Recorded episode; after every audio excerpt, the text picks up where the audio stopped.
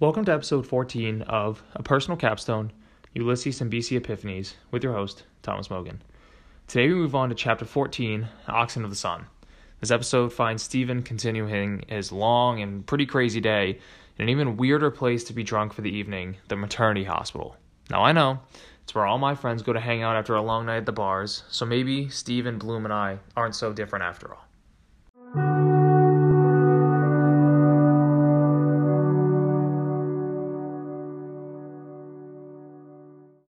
This section finds Bloom and Stephen, along with a whole cast of other characters, raucously and pretty quite inappropriately invading a maternity hospital with their drunk selves.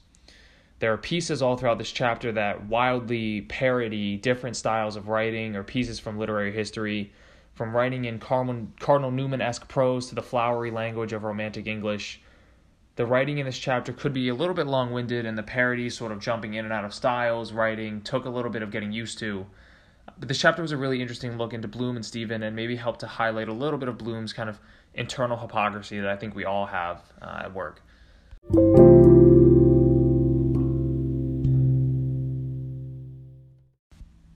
Again, this seems like a wildly inappropriate place for just random dudes to be hanging out, throwing back some beers on the, their late night endeavors they're just kind of in a hospital with births taking place, and so after being told to shut up by a nurse who surely isn't paid enough to deal with their bullshit, Bloom steps up and, quote, as the flower of quiet, margarine gentle, advising also the time's occasion as most sacred and most worthy to be sacred, end quote.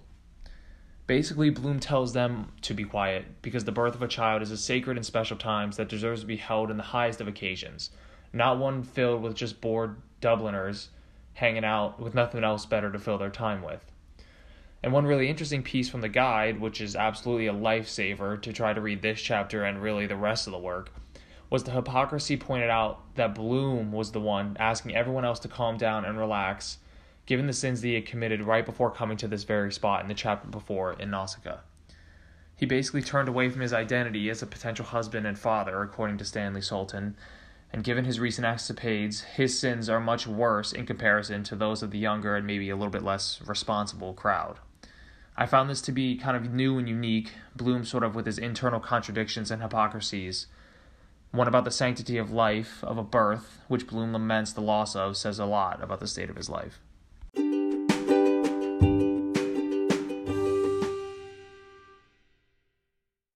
This kind of internal hypocrisy or juxtaposition um, maybe brings a little bit of the psychoanalytical things that we've sort of talked about in class, um, a lot with Circe specifically. Um, but that Bloom chooses now to speak up and to have a voice to protect a sacred birth, which he himself lost, I think speaks volumes.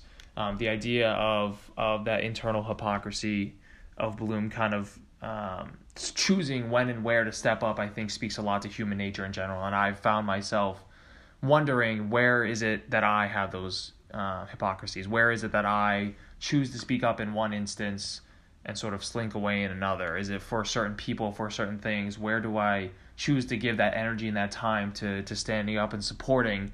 Whereas in other times, maybe I, I step away and I, I don't do maybe the right thing. Um, that's sort of just the, the internal hypocrisy that Bloom deals with in this chapter that I sort of found myself wrestling with uh, after reading through this. So that's episode 14 for today. Thank you for listening to a personal capstone, Ulysses and BC Epiphanies. We'll catch you next time.